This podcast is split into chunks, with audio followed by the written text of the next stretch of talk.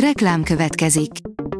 A műsort a Vodafone Podcast Pioneers sokszínű tartalmakat népszerűsítő programja támogatta, ami azért jó, mert ezzel hozzájárulnak ahhoz, hogy a felelős üzleti magatartásról szóló gondolatok, példák minél többekhez eljussanak.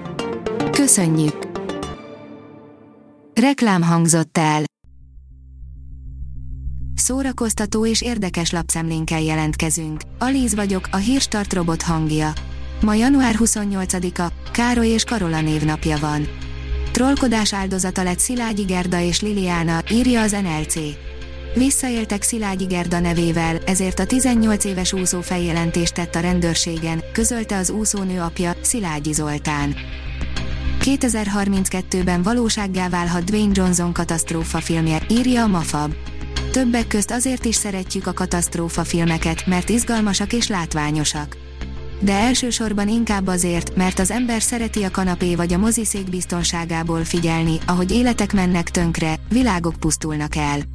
Erről szól a katasztrófa turizmus is. Ferenc pápa Bruckeditet fogadta a Vatikánban, írja a könyves magazin.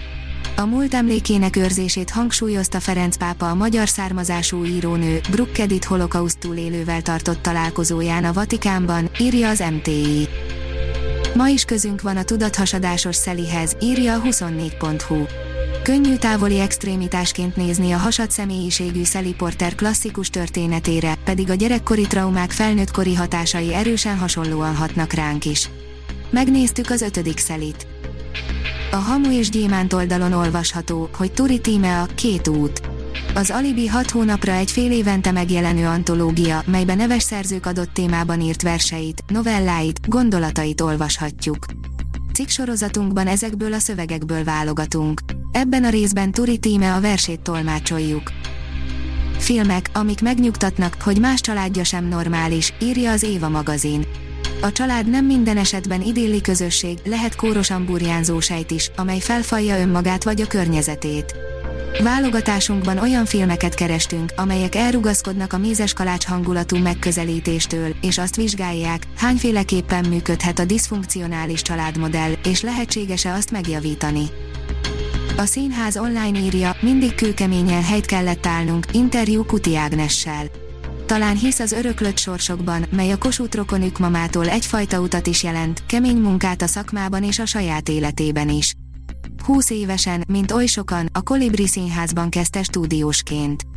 Ma a Kecskeméti Ciróka Báb Színház művészeti vezetője. A Fidelio írja, könnyed játékok következménye, interjú Poják Lillával.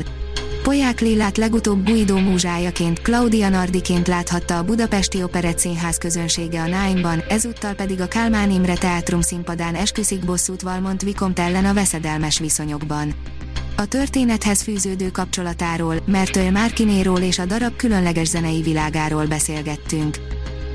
Az IGN oldalon olvasható, hogy James Gunn végre konkretizálta, milyen DC projekteken fog dolgozni a közeljövőben, mert hogy kettő is van a láthatáron. James Gunn ugyan szinte biztos, hogy végzett a Marvellel, de a DC-vel korán sem, a békeharcos sorozat után lesz még két projektje, amelyekről új infókat hintett el. A Pollywood oldalon olvasható, hogy Ethan Hawke elárulta, miért kerülte idáig a képregény adaptációkat. A Holdlovak sorozat gonoszaként felbukkanó színész a Hamlethez hasonlította a Marvel filmes univerzumba tett látogatását. A koncert.hu kérdezi, a CD kora leáldozott. Magyarországra is berobbant a letöltőkártya, ami számos újszerű funkciója mellett a zeneiparban kiválthatja a CD lemezek kiadását is. A Hírstart film, zene és szórakozás híreiből szemléztünk. Ha még több hírt szeretne hallani, kérjük, látogassa meg a podcast.hírstart.hu oldalunkat, vagy keressen minket a Spotify csatornánkon. Az elhangzott hírek teljes terjedelemben elérhetőek weboldalunkon is. Ha weboldalunkon hallgat minket, az egyel korábbi adás lejátszása automatikusan elindul.